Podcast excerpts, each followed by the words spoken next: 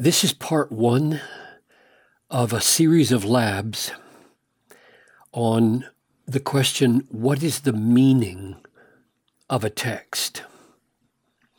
So we're going to try to answer what do we mean by the word meaning?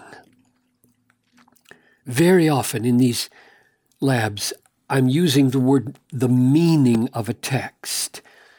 And it made a huge difference in my life when I clarified precisely what I meant by the word meaning and what I was pursuing in reading the Bible in particular, but all texts in general. How do we use the word meaning in these labs? So I want you to at least know what I mean by meaning, even if you might think another meaning for meaning should be used. Specifically, we're asking what is the meaning of a written text? So let's pray and ask God's guidance. Father, we want to be clear and we want to use words in a way that you approve of and that are really helpful. And so grant us understanding of the terms we use. I pray in Jesus' name, amen. Here's my answer, and I'm going to try to give you reasons for it. The meaning of a text, the meaning of a text is what the author intended to communicate by his words. So, by his words means we're talking about a text. It could be verbal, I mean, out loud, vocal, but we're talking about scripture here. What the author, so the meaning is in the author and his intention to communicate. Not everything in his head, but what he wants to communicate by his words. That's my meaning of the word meaning. Therefore, the meaning of a text is not everything that comes into our head when we read the text. It's not whatever we feel about what's in the text. It's not all the ways we may respond to the text. All of that would assume that meaning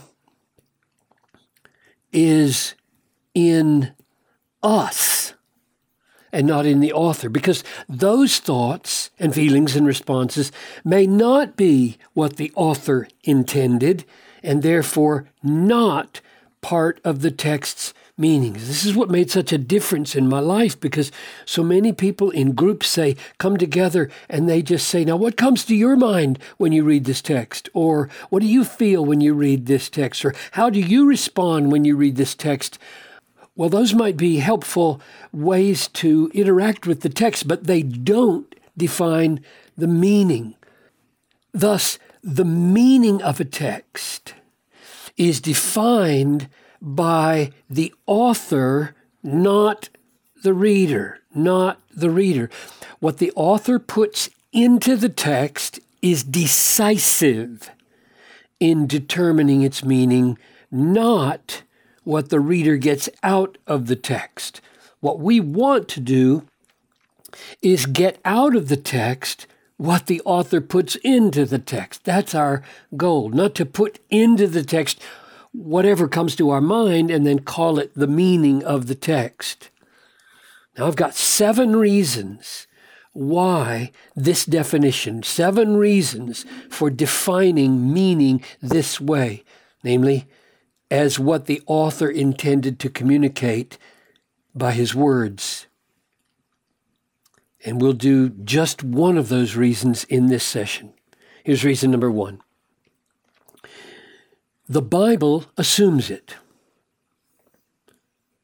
It assumes that we are thinking of the meaning of texts as what the author intended to communicate. I've got three examples to show you that the Bible assumes that we are thinking this way about meaning. Here's 1 Corinthians 5 9 through 11. I wrote to you in my letter, Paul says, not to associate with sexually immoral people. not at all meaning the sexually immoral of this world or the greedy or swindlers or idolaters, since then you would have to go out of the world. But now I am writing to you not to associate with anyone who bears the name brother if he's guilty of sexual immorality or greed or is an idolater, reviler, drunkard, or swindler, not even to eat with such a one. So evidently, when he wrote to them not to associate with the sexually immoral, they thought his meaning was don't associate with the sexually immoral of this world. And he's saying, that's not what I meant. And therefore, what he means by meaning is that wasn't my intention. That wasn't in my head. That was in your head, not my head. And therefore, it wasn't part of my meaning. And he's writing now to correct their misunderstanding of his meaning. So, meaning resides, Paul assumes, in his mind as an author, not in whatever comes into the mind of the reader. Here's another example John 21 20 and 23. Peter turned and saw the disciple whom Jesus loved following them. That would probably be John. When Peter saw him, he said to Jesus, Lord, what about this man?